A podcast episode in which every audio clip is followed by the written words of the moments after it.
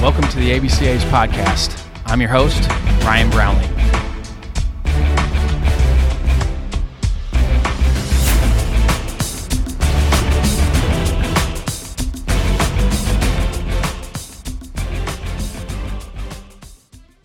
This episode is sponsored by Netting Pros.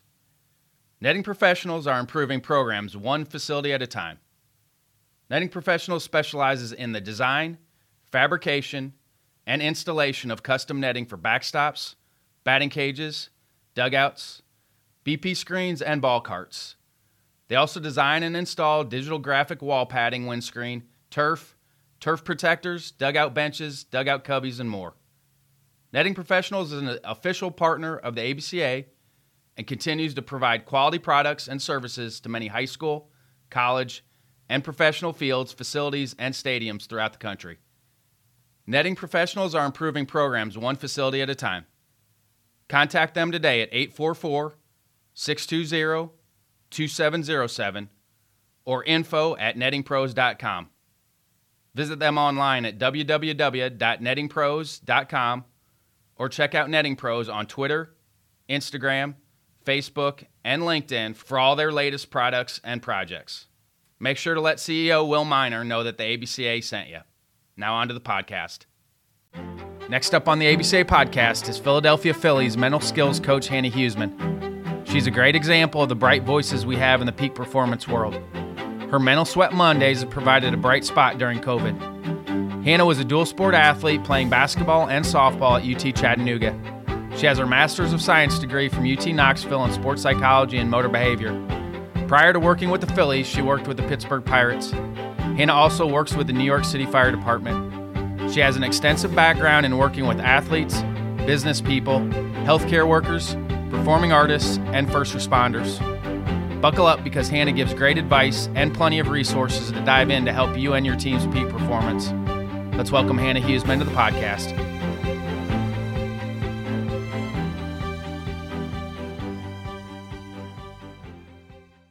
Here with Hannah Huesman, MS, CMPC, mental skills coach for the Philadelphia Phillies, Master's of Science degree in sports psychology and motor behavior from Tennessee, certified mental performance coach, and two sport athlete at UT Chattanooga for softball and hoops.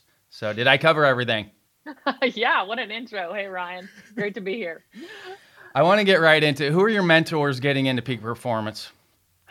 Um, Wow, that's a great question. I honestly, like before I got into the field, I really didn't know anything about it. So I can't even give a mentor, but I will have to say my first mentor really in the field was my first um, internship after I graduated, which was Bernie Holliday, who was the head guy, um, still is the head guy with the Pittsburgh Pirates. Um, and he just, he taught me basically how to take everything you're learning and actually apply it, which is a whole other skill in and of itself. So I have him to to give all the credit to that. So, do you feel like implementation is the most important thing?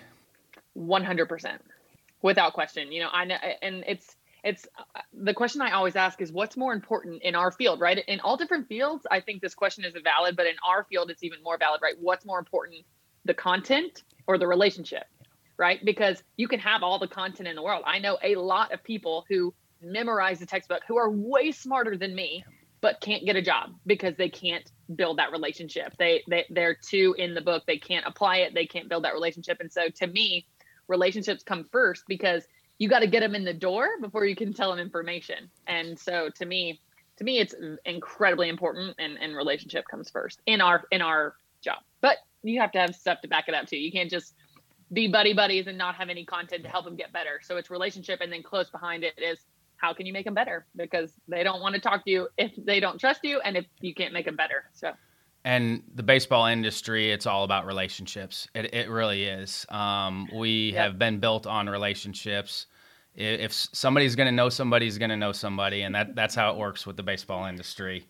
Yep, and I haven't even been in it long enough, and it's already mind blowing how those connect. It's crazy. It's a small it's world. Totally crazy. It's a the, the six degrees of separation are that's what baseball is. It, it really is. Hey, you're a, a, dual sport athlete in college, and you said you it really the light bulb went on when you started to work for the the Pirates, um, and you did not think about that at all when you were playing. Nope, we didn't have it at all. So, my first introduction ever to sports psychology was the last semester of my college career. Um, I had taken all the courses I needed to take and walked into this elective class. Was like, okay, it's sports. My mom actually has her master's in clinical psychology, so she's kind of always pushed the psych side of things. But I've always wanted to be in sports, and I was like, okay, this will whatever sports psych. This should be cool. And I went into it, and I was like, why in the world do we not have this? Why is no one talking about this to us? And it was my, you know, I, we were in our spring season and you know we had whatever 25 30 games left and that was it that was the end of my career and i was like a little late now to to start working on it myself, but as soon as I got introduced, I was like, I need to know every single thing I can about this, and and I I think this is like why I was born and what I'm supposed to be doing with my life, and which is probably explains why I'm so passionate about it because I I wish I would have had it, and now kind of returning that is giving it to everybody I can. Clinical psych was my track. I, my GRE wasn't high enough. Getting into to graduate school for psychology is a bear. Your GRE's got to be really good. I took, I studied, I took it the one time and it wasn't good enough, and I was like, okay, and had two classes left to finish, thank goodness, and um, got the coaching bug uh, when I was coaching, finishing my last two classes. Behavior modification and experimental psychology were my last two undergraduate oh, classes oh, wow. that I had to take. That's so behavior mod was awesome because I tracked my sleep habits the entire semester um, which was something that I was interested in. I, and uh, seven hours and 20 minutes is what I found. That was my like optimal sleep is it time. still to this day? Uh, it's weird. It, it honestly is. It is. Nice. It That's is. Good. It's funny. Like when I, I, try to go to bed at the same time and yeah. And I try to stay on that routine and I try to get up at the same time. But yeah, it's funny. It is around that 720, 730 ish where if I hit that and I wake up, I'm alert and I'm good to go. Yeah. And um, I think that's a misconception with sleep is like too much is not good enough and mm-hmm. and not enough is not good enough. Like you have to find that each person's different with finding their sweet spot for sleep. 100% agree with that. That's funny. I feel like if I took that class, I'd be analyzing my sleep for the rest of my life. oh, like, no doubt. Can you talk about leadership under fire? Oh, yes. So, leadership under fire is this incredible program um, with this incredible group of guys that's run um, by FDNY firefighters. And I got connected with them when I, so in between my internship with the Pirates and my gig now with the Phillies, I actually moved to New York City and worked for a private practice for about a year and a half. Um, and there I worked with a lot, all different types of performers. So not just elite level athletes, elite level performers. And one of them being FDNY firefighters. And it was so cool. And what they're basically, so leadership under fire is run by Jason Brezler, who's an incredible guy. Um, he was former military, like Marine. He's he's just awesome stud, and now he's a firefighter, and he's been that for a few years now, probably ten ish years. Um, but anyway, he runs this, and basically, it's he found the need, the same need that like say baseball has realized. Okay, we need somebody to help train our mental performance. They have realized there's a need in firefighting for the same exact mental performance training, and so they do this huge comprehensive training um, at all different, like all over the country. Um, but starting with the firefighters in New York on how to build um, resets, how to build, how to breathing, how to handle pressure under stress. I mean, it's it's so cool because it's the exact same thing the baseball players are dealing with, but lives are on the line, and and, and it's so cool to talk to the baseball players about the firefighters and the firefighters about the baseball players because you know, the baseball players are like, I'm never going to run into a burning building. Are you kidding me? But then you have these firefighters who have this mutual respect and are like, I could never play in front of tens of thousands of people yeah. and like millions of people watching. And so it's like, it's so cool. And I think the epitome of mental performance, how every single person can use it regardless of how you're performing. Um, and it's two completely opposite entities, but it's still high level performing and they need the exact same things. Like how you message yourself is a little differently, but it's still the basic same concepts in, in both in both worlds. Well, so, it's learning how to control your physiology, correct? Hundred percent. Yeah.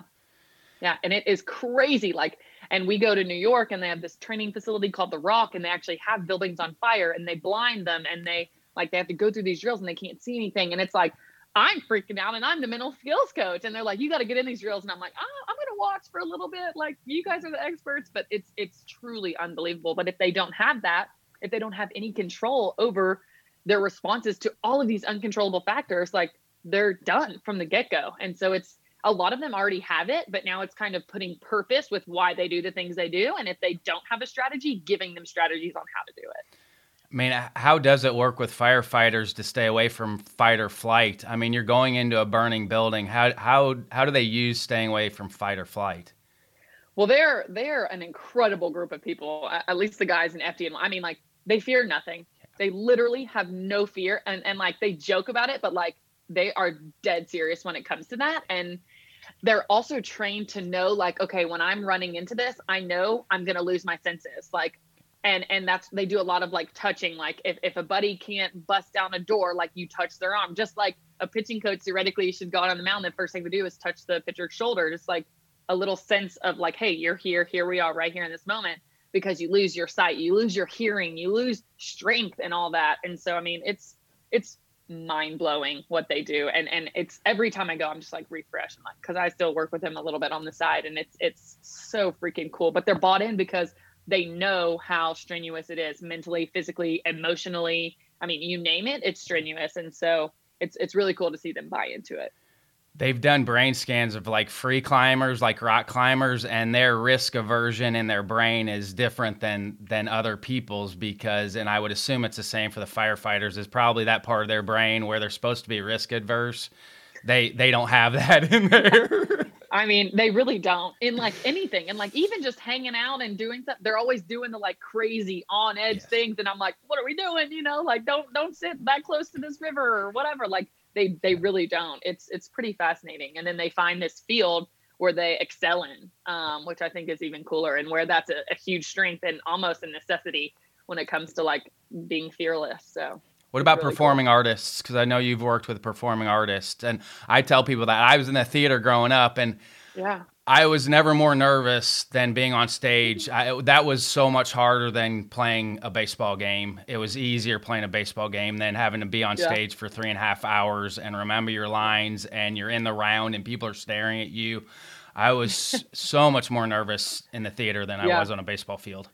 Yeah, and it, it's it's cool because I don't really have a ton of experience in the theater world, so working with them was an eye opener for sure. But it was a whole lot of imagery and a whole lot of resetting, um, because like for them performing right, they perform bits and pieces, and then they have a couple where they are you know the full walkthrough before, but there's really not that many. It's like these in, individual split up scenes, and so for us, the biggest things we saw for success was how many times can you rep this out, even though you're not physically doing it, but let's get all the mental reps in. Um, and let's like really focus on the areas that you know may give you trouble or that you've faltered with in the past that may be um, a roadblock for you in the future. Like, let's go ahead and talk that through. So when you're faced with that, instead of panicking, not only do you like feel more confident in that pursuit, right? Because you've practiced it, but also we've got a plan when all else fails because, you know, it's contingency planning 101 right it's like we're not going out there and planning to forget our lines but let's say we do let's have a plan instead of panicking fear crying you know and then the rest of your day it's ruined the whole show's ruined like what's something immediately you can do if you forget your lines or or like to go ahead and have that so and it's funny because even having that plan makes you more confident in your lines alone because you're like hey you know what i uh, even if i mess up i got a plan i'm okay which so now if you're okay with messing up, quote unquote, then you're less worried about messing up and you're more worried about what you're actually supposed to be doing. Like it's it's really cool how that works. So and you're a rehabilitation specialist too. So what about working with the general population have you brought into working with professional athletes? Yeah, so I was I worked at a chiropractic office for a little bit and actually was head of their physical rehab because so my undergraduate degree was in exercise science and thought I was going to be a personal trainer um, some kind of athletic trainer something for a long time and so it's it's really cool because my master's degree is how the mind and the body work together to produce optimal performance. And my undergrad was all about how the body worked. And so it's it's cool to like just go into situations and be like this isn't just how your mind works but let's talk about okay when you make this decision what does your body do? How does your body respond to this? Like even a deep breath like if you raise your shoulders too high and you're creating more tension like do you realize you're creating that tension? And it's like oh my god like right? So a huge piece i think of mental performance which i think is commonly overlooked is not just okay let's get your mind right but making sure there's a clear distinction between what you tell your mind is going to impact your body immediately and even the, the subconscious things that you're thinking is impacting your body. Like look like look out here. You you didn't even know what you were thinking but look at your body. And so it's it's kind of just brings it all together in the ability to like it's your mind and your body working together because for me you need your mind and your body to work together to produce the optimal performance. You can't really have one without the other and so it's a great kind of parallel. So i'm i'm actually a little biased. I liked that i got into mental performance from the exercise science world instead of the psychology world um, because a lot of people came in um, into my in into my grad school program and from both backgrounds. And if you didn't if you didn't have the exercise science background, you had to take the biomechanics, um, the exercise psychology or exercise physiology, all of that in grad school, where I was taking like counseling 101 in grad school, which is a little more like natural for me to pick up, but my base is still in the body and how the body works. And so it, it just set it up for success of just making sure we're it's all encompassing. It's not just the mind, it's not just the body um, it's it's how they work together to produce the best performance. And now with your time with the Phillies, so you you've had a diverse background, so that's got to help you with the Phillies now too, right?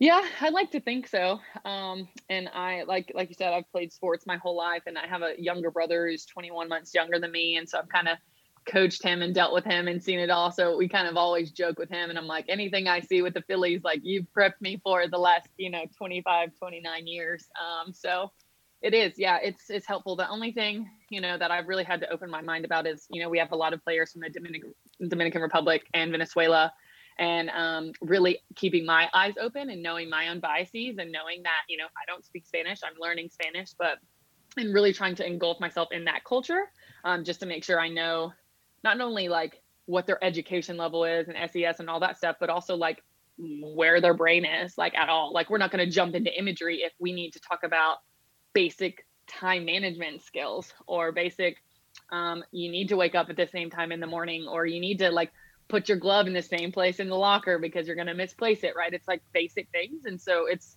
it's super important when it comes to that for sure. What are some other cultural differences you notice maybe we're working with latin players and american players?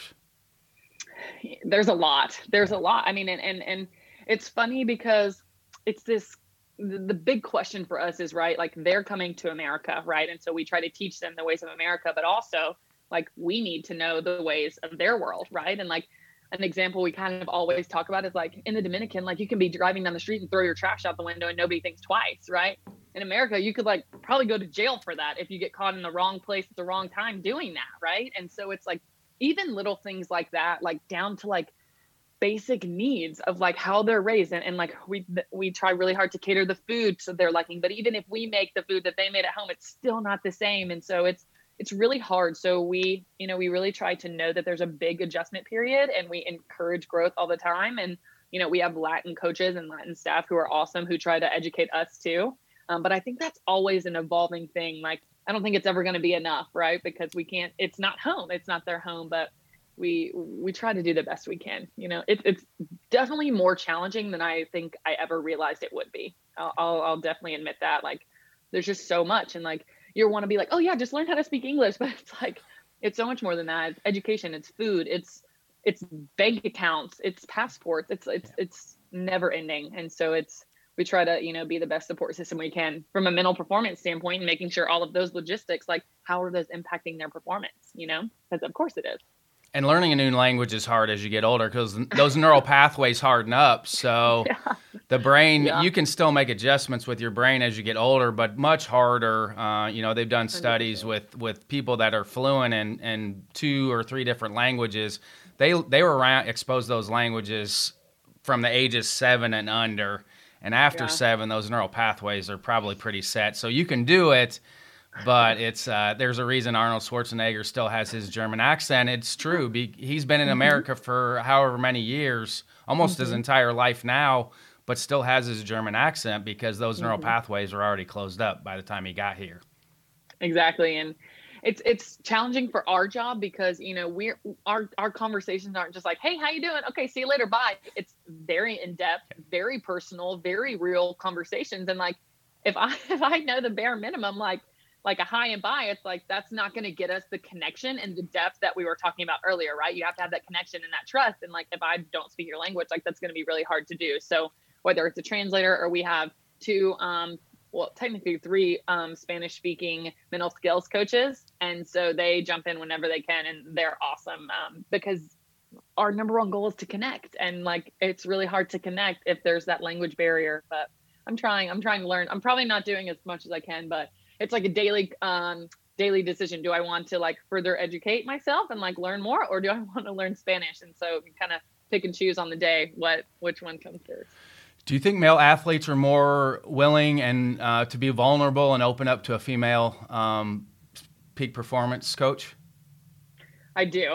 Um, I really do, and I, you know, that's based solely on my own experience. I heard in grad school once that females may have an advantage when working with males, and I was like, hmm, we'll see about that. And you know, I kind of always come back to, I don't think it's an advantage for a female to get into the field. Like I think I had to work incredibly harder than a male did to get just because it's like okay we're looking for male okay you're female let's see what you have to offer you know instead of just looking but i think once i got in and um, built that trust like i absolutely think um, that they are more willing to talk to females than they are to males and and i don't know if it's like the mothering nurture if it's like hey i can tell you that i don't feel confident but it's harder for me to tell another man that i'm not confident because that's guy code and you know in this there's, there's a thing called a man box right and like how you have to be in this man box. You can't be emotional. You can't be not confident. You can't lack enthusiasm, whatever. It's like you have to be this strong, rock, no emotional person. And, and with us, it's like, let's go. Like, let's have it. Let's let it eat. And like, guys cry in my office all the time. And like, it, and it's not even counseling. It's literally just like the buildup of the pressure it's a release. or the stress. It's a great oh release. Gosh. Crying is a wonderful release. Exactly. And like, if that's, if I can be the one person or one of the mental skills coaches can be the one person that they can come to and feel heard and feel safe and feel like they can express who they are, just expressing that can impact their performance. Like I don't even have to say, "Oh my gosh, do this, do that." It's like shut up and listen, and just by listening, it it, it could change their whole course. You have to have a shame-free area to let it out. Wherever that is, whoever that is, like you have yeah. to have a shame-free area to to let that thing out because um, you have to have it because it, it if you don't have a release, then it turns into really bad, unproductive releases in other ways. So you have to be able to get yeah. that out. I even had a, a really cool conversation a couple years ago, you know, and it was this guy, and he was like, you know, I don't, I can't talk about this with my significant other because she's depending on me for money. So I can't even like say that I'm worried I'm going to get released or something like that because then she's going to fear but I, and I don't really want to talk about this to the coaching staff because like once they think I'm going to get really, you know, like maybe, and so it's like, you don't want to plant that seed in the coach's mind.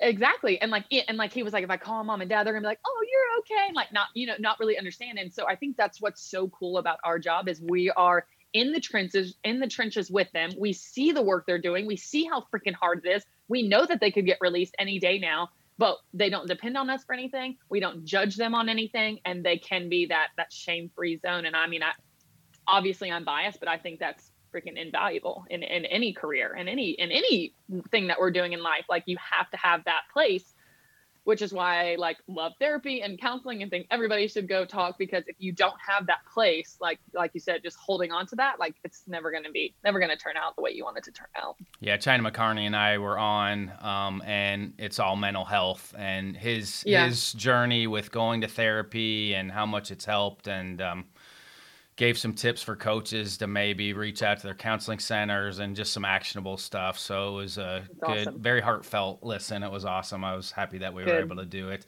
What inspired you to start Mental Sweat Mondays? LinkedIn number two, top, 2020 top voices in sports. So, how did that feel? Yeah. That was awesome. It was like so humbling um, and so cool because you know that that only happens because people are watching it. That doesn't happen because it like that happens because people are watching. And so that was that was such an unexpected surprise and just like kind of a cherry on top to to an awesome year um, for Mental Sweat Monday. But yeah, so Mental Sweat Monday, it's I started um, a little over two years ago now. So I guess January of 2019. So we're going in year three now, and it's basically a one minute video on different kind of mental performance strategies to implement in your everyday life um, that came about because of two it's two parts. One everybody always was like what's a mental performance coach? Like what exactly do you do? And i was like i got to educate the world on what mental performance coaching actually is because there's this huge like and still to this day every every person i talk to is like here's actually what mental performance coaching is which is fine. And i think it's a part of our job to educate the public on what we do and to educate sports world on what we do. Um, and then the second part was, you know, one day I just noticed my social media was just filled with like working out, get your workout in, run, eat this, like be so healthy physically and right, break a physical sweat every day. And it was like literally nothing about mental health, nothing about mental performance. And this was, again, this was close to three years ago. So it's it's evolving and, and, like mental health is becoming more of the topic. And I think it's going to continue going in the right direction. But there was still nothing about mental performance, right? It was like how to beat anxiety, clinical anxiety, clinical depression, eating disorders. But like mental performance and mental health are different, right? That they they have their ties where they're close together. But mental performance is how do you build that confidence? How do you self-talk? How do you practice imagery to to become better at what you are and be a better version of yourself? And so I was like, I got to do something. I got to put something out there. And I just didn't want to do the cliche quotes and like the videos that everybody's already seen a hundred times. And I definitely didn't want it to be this like motivational thing, like only like because mental performance is so much deeper than just like a rah rah motivational talk, right? We're not just getting you pumped up for five minutes. We're trying to impact your entire life and impact how you view everything for for forever. And so um, I came up with a one minute video. Um, named it mental sweat with the help of my husband because I wanted people to think about it like just like you break a physical sweat, like what are you doing for your mental performance? Like make sure you're breaking a mental sweat every day too. And it's been awesome. It's been super challenging. It was super uncomfortable at first. A lot of great blooper reels are produced. I was going to bring that up. That was my next question. I loved it. Um, yeah. I like for me, I guess because I'm older now, I just assume that everybody brings baggage in with them, and then somebody, everybody's damaged in some way, and nobody's perfect. But you know, there's so much social comparison on social media oh now, and so if they just saw just every Monday, they'd be like, "Man, Hannah, she's got it all together. Like it's one take, mm-hmm. it's one shot." And yeah, I try to get everything in one shot, but it doesn't always. Those Friday updates I put out some of those some days are rougher than others. Oh yeah. Um, oh, and I'll send them to friends, and I'll be like, "Hey, this is a rough cut. I still got to put it out, but that that editing was rough today."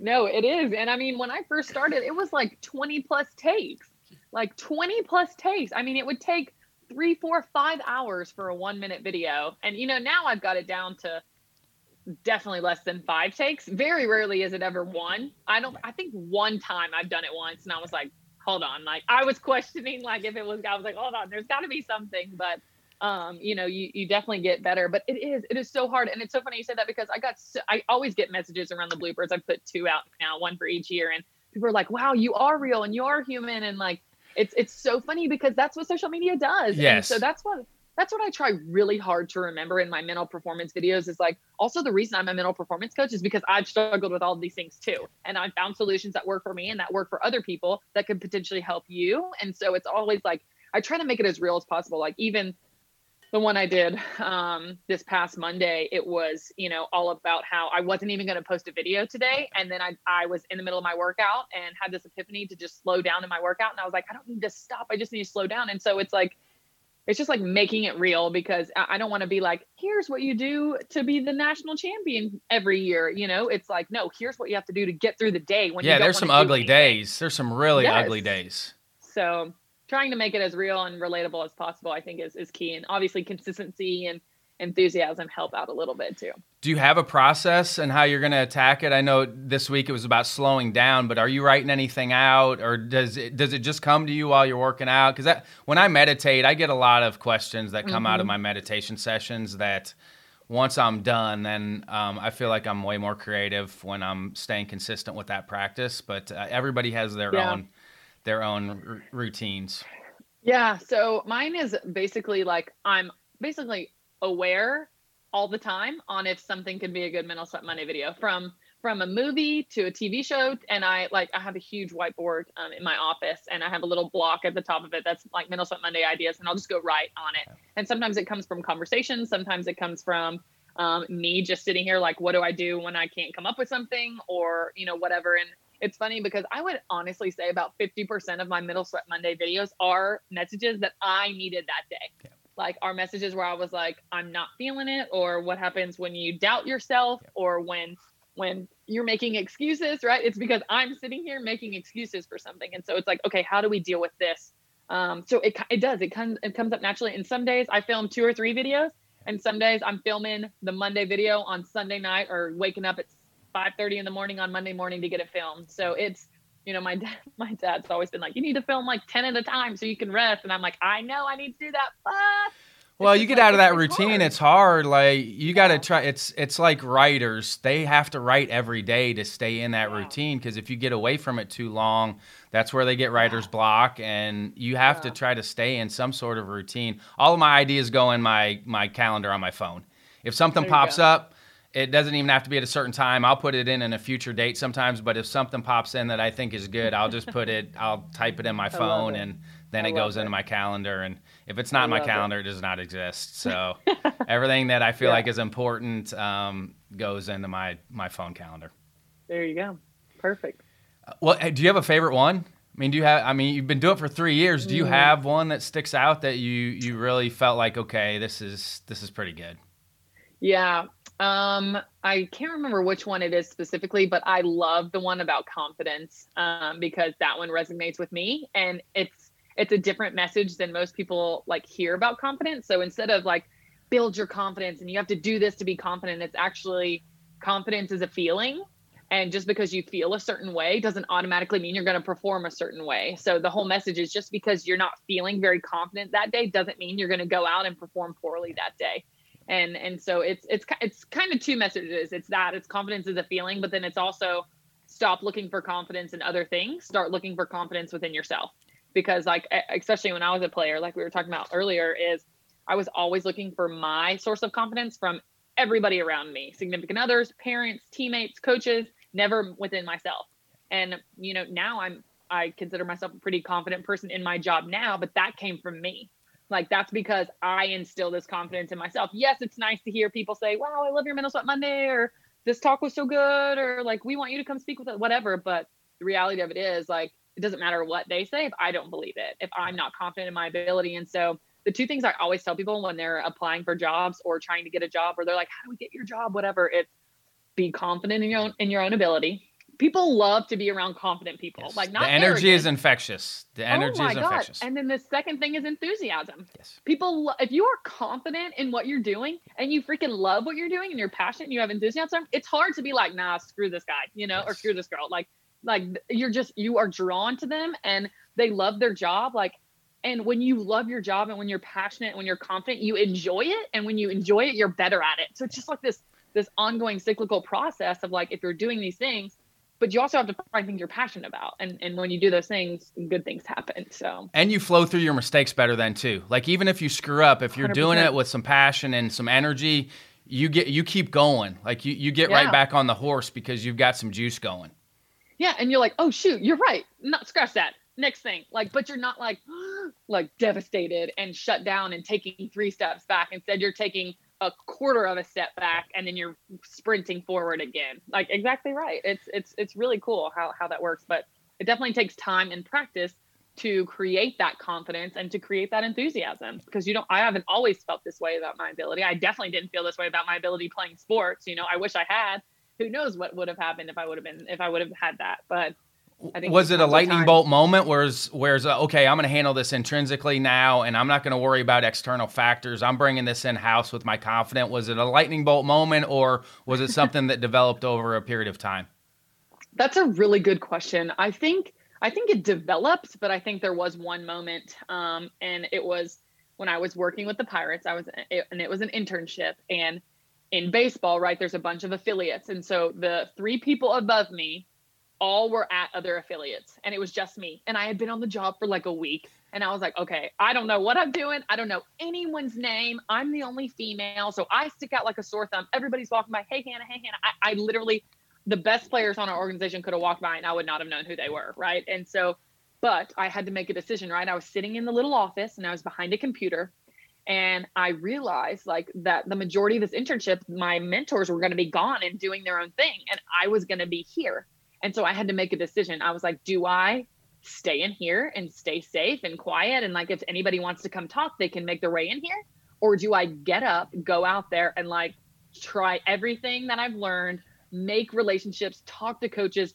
offer to do workshops and like get out there and be a part of it and i was like this is the coolest internship ever. Like, no way I'm sitting behind a computer this whole time. And so like I got up and and like I think that's when it was like totally in my court. And it's funny because it worked and it was great. And I built great relationships with the coaches. We had players in there and like my mentors would come back from um, affiliates and, they, and the office would be filled with people. And I'd be like, I don't know if I'm supposed to be doing this or not, but this is what I'm doing, you know? And like, that was actually one of the like critiques at the end of the internship was basically like, keep us in the know a little bit more. And I was like, oh, I didn't even think about that. Like I was too busy running with the opportunity that was right in front of me, which was, you know, I learned, okay, next time keep them in the loop a little bit better, but I could have just played it safe. And so I think I've never really thought about it, but if there was a lightning bolt moment, I think that would have been it. But I think it was like slowly progressing forward. And then it was like, hey, you're presented with this opportunity. You're going to take it or you're going to like play it safe. And it was incredibly uncomfortable. Like I didn't know anybody. I was wearing men's clothing from head to toe, like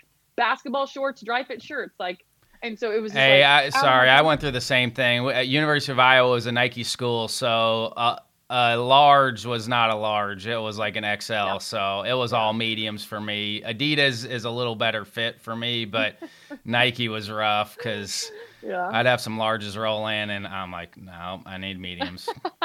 yeah, and I'm I consider myself lucky because I'm five eleven, and so I wear I wear a size 11 in women's shoe, and so it's nine and a half in men. So I was like, luckily I could wear some of their shoes. You know, if I went in there with like a size six men's shoe, like I don't know if I would have had shoes. So it, it was just funny, but it's gotten better and like they're so open armed. The the Phillies and the Pirates have both yeah. been super gracious as far as females come in and like now it's like going and going and going. Yeah it's so great. it's, this is great for baseball so awesome. This is great for baseball. so awesome. Yeah hey do you have yeah. any tips on remembering names? Um, because i think everybody goes through that. You go to a new organization and you it's like walking by the hall and you're the new person so everybody knows who you yeah. are because they've been in that environment. So they already know everybody else's name so they only have one mm-hmm. new person to remember their name. Do you have any tips? Mine was I would look through the the website yep. and look at names and and their and their faces and their names, and I would just go yeah. through because that was something that I tried to pride myself on. Was even if I got there for a short amount of time, was just to remember people's names. But it is hectic when you first get there. Yeah. Do you have oh any my tips? Gosh. It's literally insane.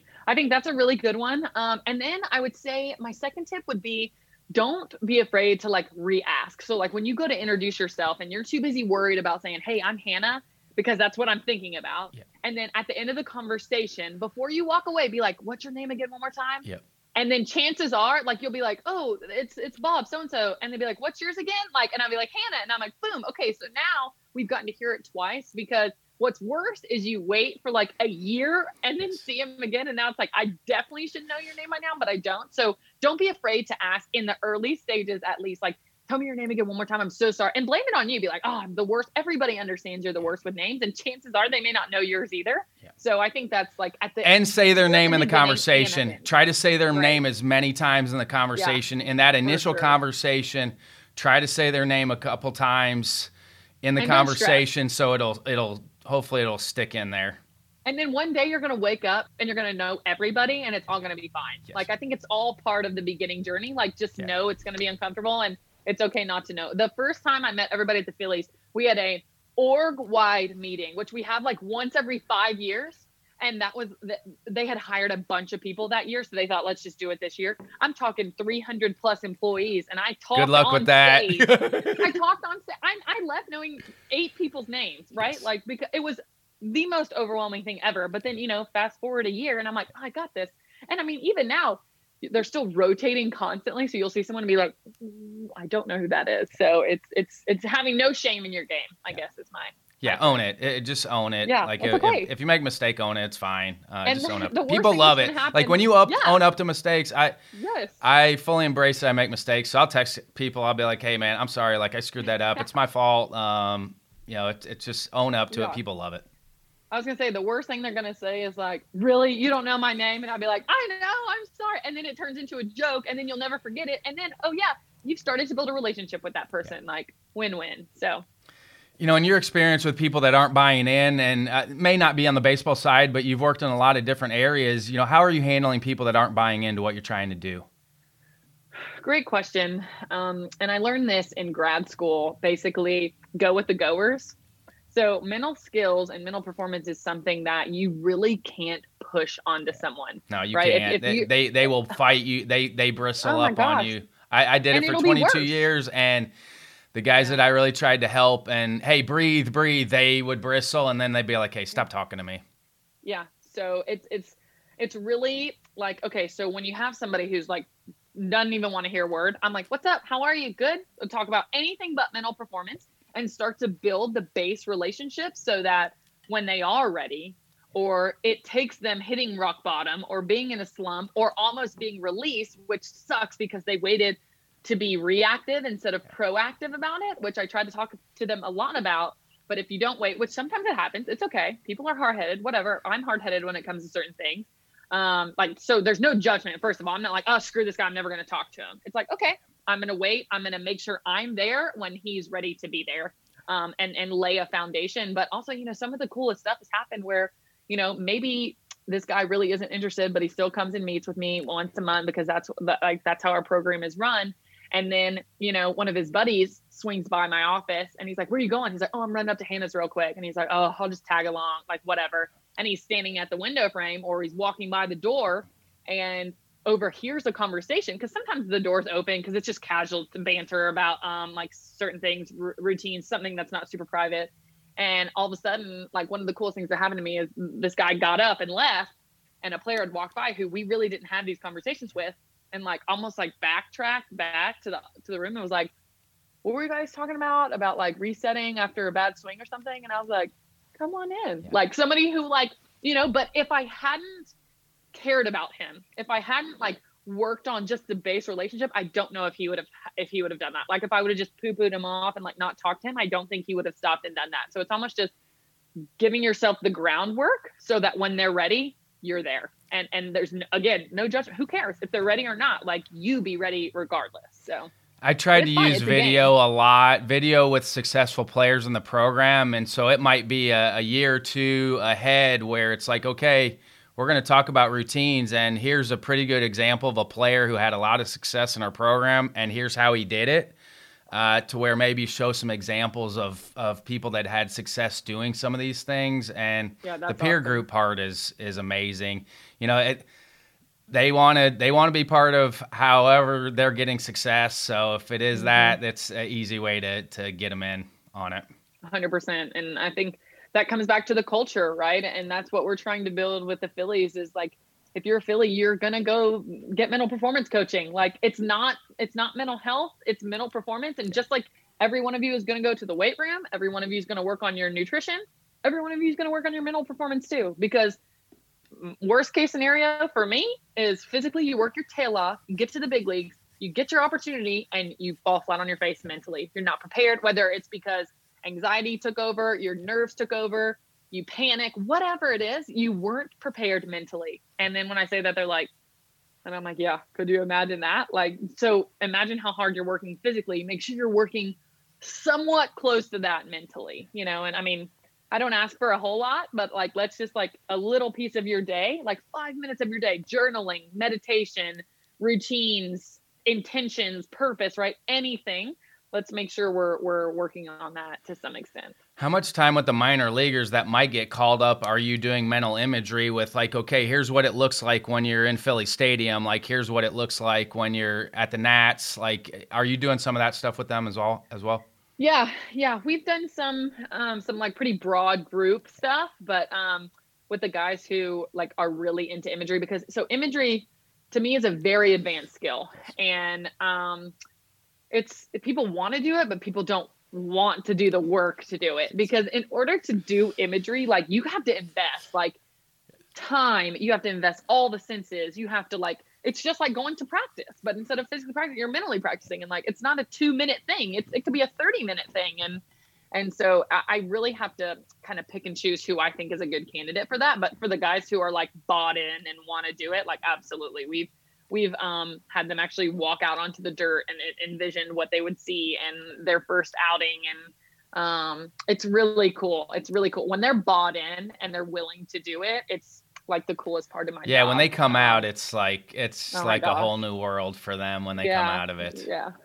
So it's it's it's very cool what recommend recommendations do you have for people who can't turn it off away from the field? Like they take that competitiveness mm. that that makes them successful on the field, and maybe have a hard time turning it off away from the field. Yeah, that's a tough one. Um, and I'm a huge advocate for turning it off because I believe, you know, if you do anything for 24 7, like you're going to go nuts. Like, even if you're with your favorite person in the whole world for 24 7, you're like, I'm going to need a break. Um, hence quarantine. I'm sure we've all experienced a little bit of that. But um, it's, we got to get a hobby. And if you're having a hard time turning it off, give yourself the opportunity to get it all out okay? Whether that's journaling whether that's venting to a spouse to a mental skills coach to a coach to a teammate get it out. Don't hold anything back okay? And hopefully when i say vent i mean like 15 minutes. I don't mean like five hours okay? Like get it all out. Get out everything you did wrong get out the adjustments you want to make get out the drills you want to work on tomorrow be however specific you want to be and then once you've got it all out because i'm and we've had these conversations i'm like is that it anything else keep going what else what else are you mad about, right? Get it all out because sometimes just saying it helps kind of shut it off. But once you get it out and you somewhat come up with a plan or an idea for tomorrow, it's easier to turn it off.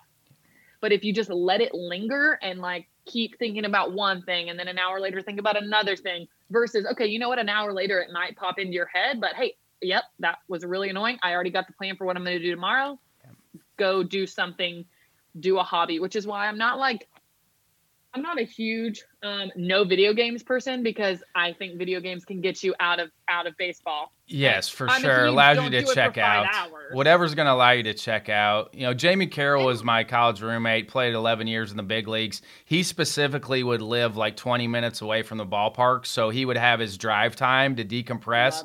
But then he got into graphic arts. He's really talented with graphic arts, which he didn't do any of that in college, but he picked yeah. that up as a hobby in the minors and then in the big leagues to just a way to just decompress and get away from it.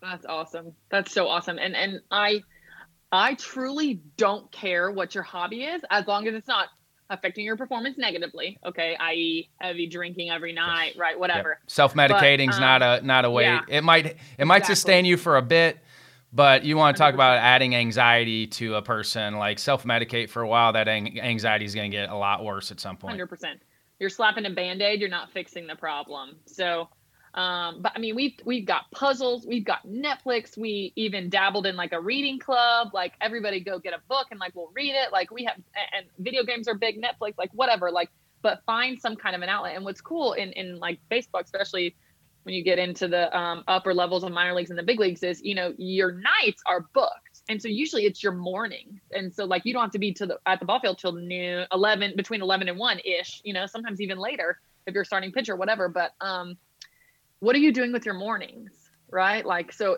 so usually shutting down and then you go home and you go to bed and then you wake up. Are you thinking about that game? Like okay so how do we how do we kind of get you on the right track in the mornings? A hundred uh, a hundred times i'm recommending mindfulness in the morning to start your day. Like get to the day instead of being stuck in yesterday um, and then like have a cup of coffee, do some yoga, go on a walk. Like I don't care what it is, but we got to have something. And like let's play around with it a little bit. Like, hey, today I did this, Hannah, hated it. Okay, we're not doing that again. Hey, did this, kind of liked it. Let's run with it for a week and see how it goes from there. So it's a lot of trial and error and figuring out what works best for you and how you respond to different things in the best way and how whatever you did this morning clearly got you into a good headspace today for the game so go back. What the heck did you do this morning? Do you even know what you did this morning? And and let's see if we can, if it was healthy and a good thing, let's see if we can replicate that and, and incorporate it into your game day routine. How can we correct when our default is to complain or make excuses? Um, first, you have to create awareness because most of the time we're creating excuses. We don't even realize we're creating excuses, um, which sucks because what's holding you back is you and you may not even be able to see it. And so i actually think that's where mental skills coaches come in and that's where coaches come in and they kind of help you look in the mirror and are like okay there's there's been three bad outings now. Is it still the umpire? Is it still this? Is it still the catcher? Whatever it is you know? Like is it still that or is it time to finally look inside? Which is it's a really hard skill to learn if you're already there in the big leagues and you haven't learned that yet which is why one of the first skills we teach is evaluation is self-awareness which for me number one skill anything besides getting in the present moment which getting into the present moment starts with building awareness but you have to be aware i always say you can't grow if you don't know you can't change you can't adjust if you don't know what's going on up here And so step one is creating that awareness. And with awareness comes better self evaluation skills. Yeah. And to me, the best of the best for the majority are really good self evaluators. They're able to see, like, okay, this is what I do when things are going well, and this is what I do when things aren't going well. So, how do we do more of that and less of this?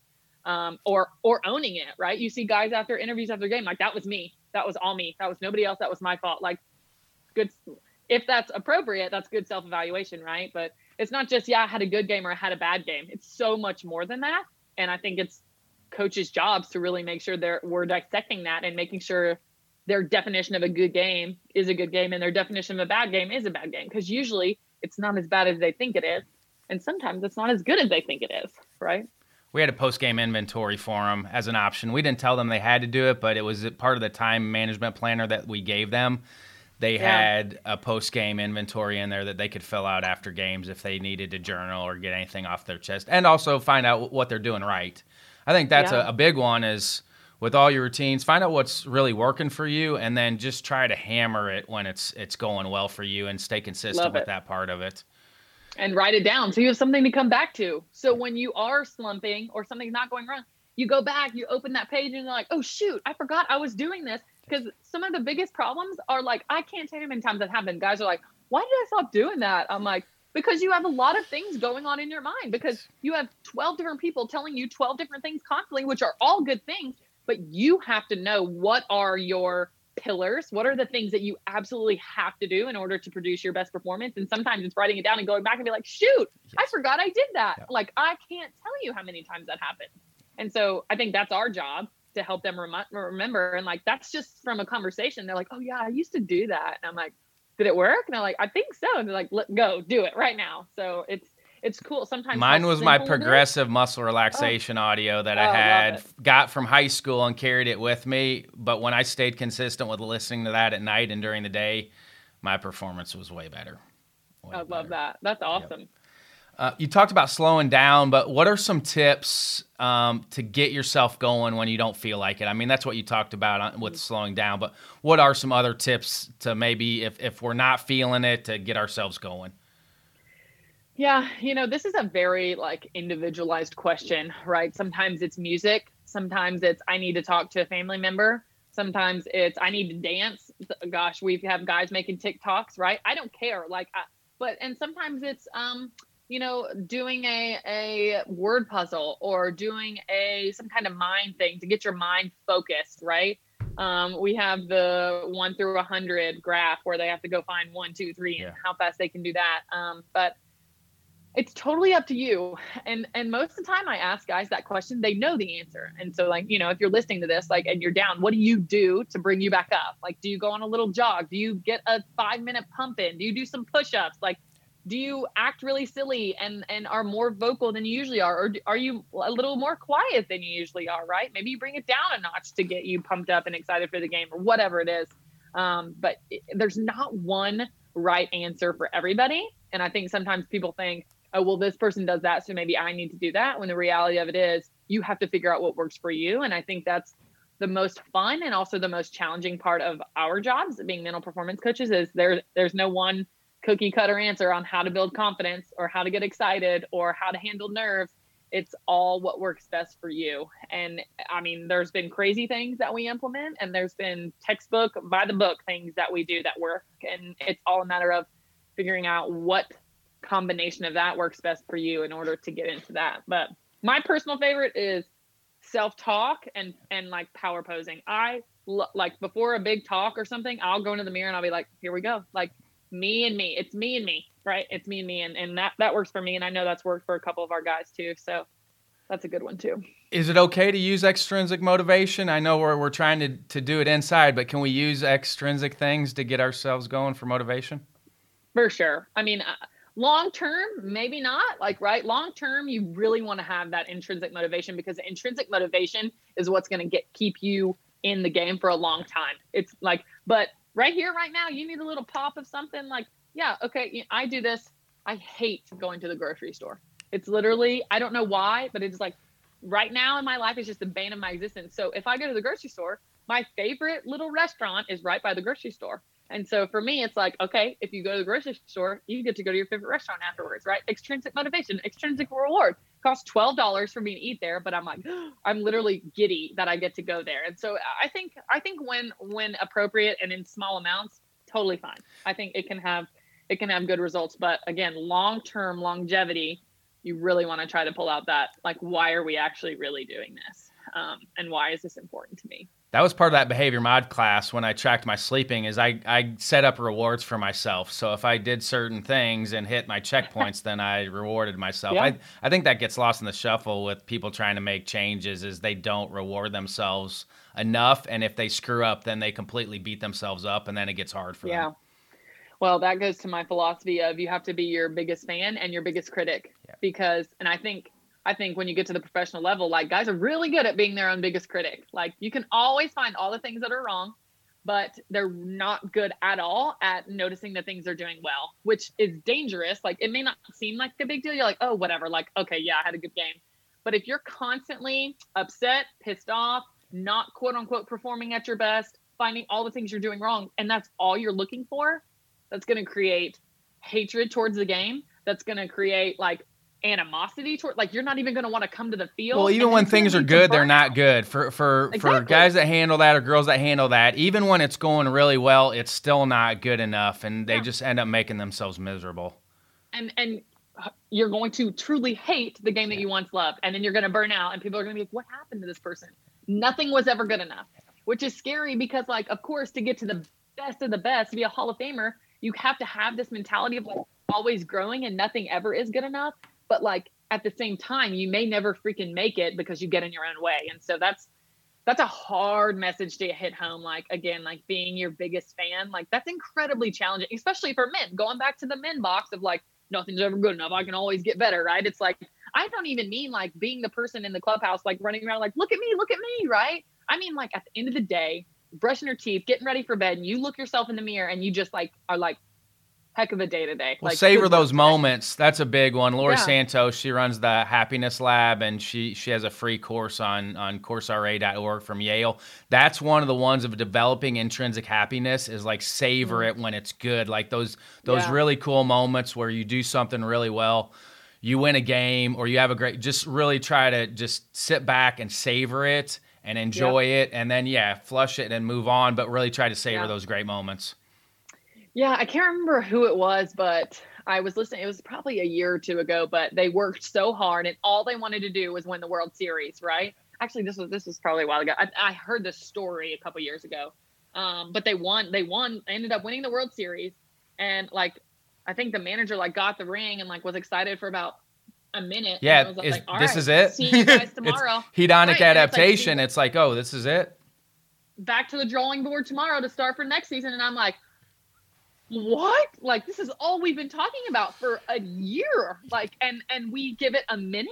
Like so i and i don't know what the answer to that is besides like forcing yourself to really just be in that moment which goes back to awareness and present moment because if you're in that moment you're you're going to be able to savor that moment better than if you're too busy thinking about past or future thinking. So it but uh what a skill to have in life. Like if you can really learn to savor the good moments in life like what a skill say we have a youth player or youth parent or coach listening in, where's a good place for them to start?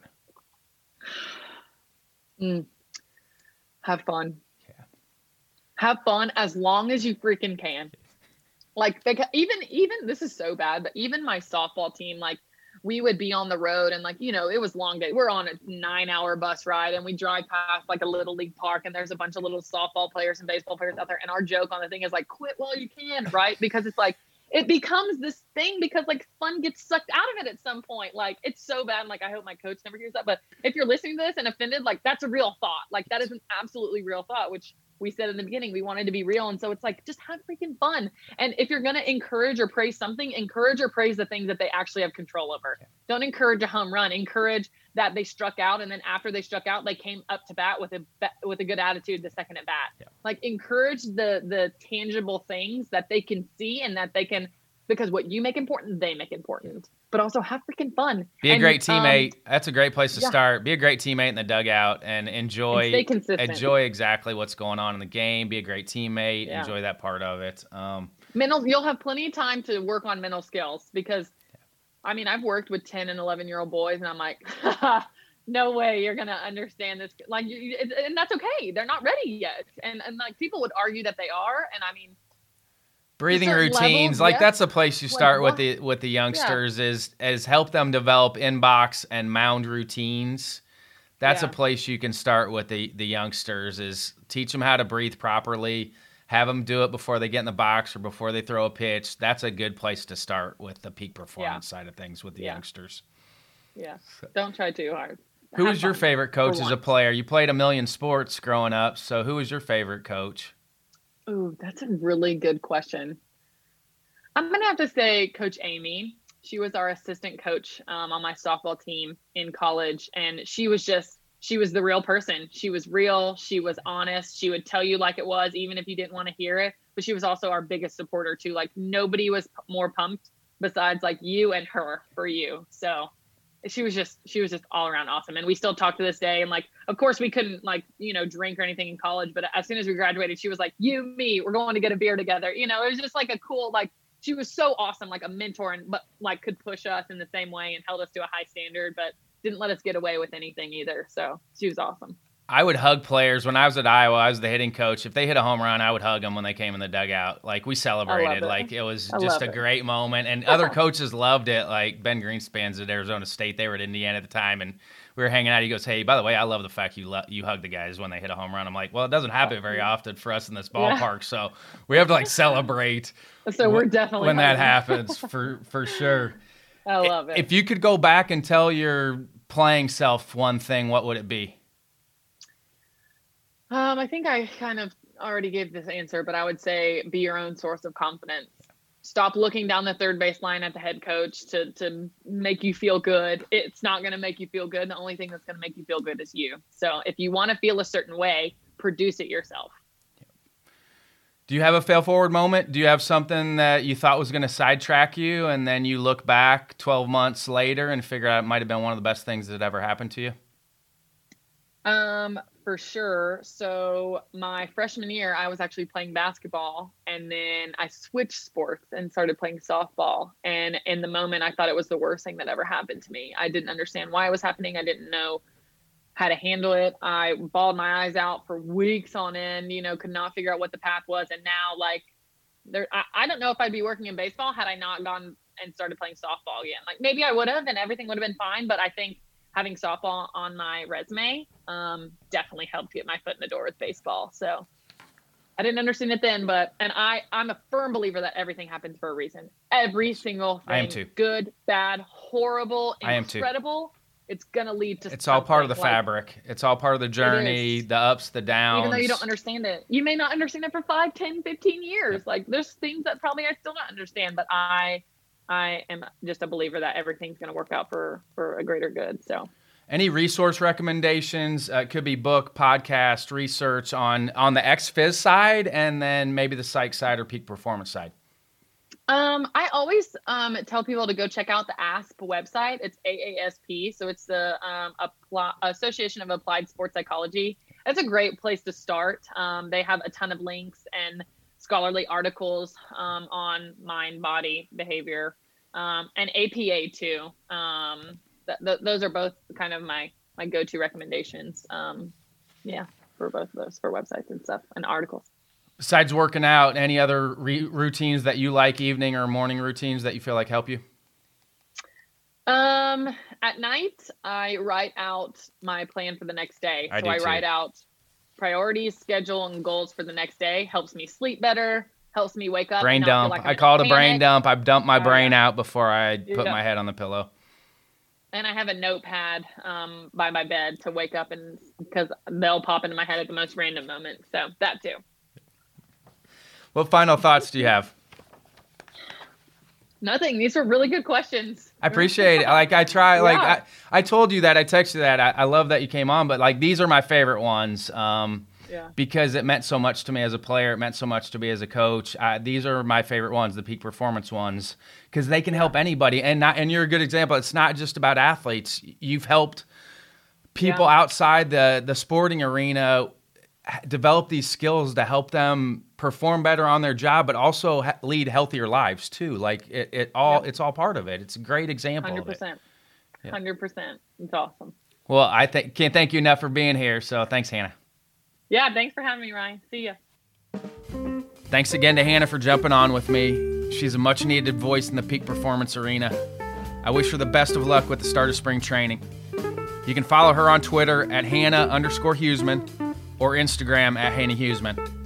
Like I said in the intro, her mental sweat Mondays are a breath of fresh air. Thanks again to John Litchfield, Zach Hale, and Matt West in the ABCA office for all their help on the podcast. Feel free to reach out to me via email, rbrownlee at abca.org, Twitter at coachb underscore abca, Instagram at ryanbrownlee17, or direct message me via the MyABCA app. This is Ryan Brownlee signing off for the American Baseball Coaches Association. Thanks, and leave it better for those behind you.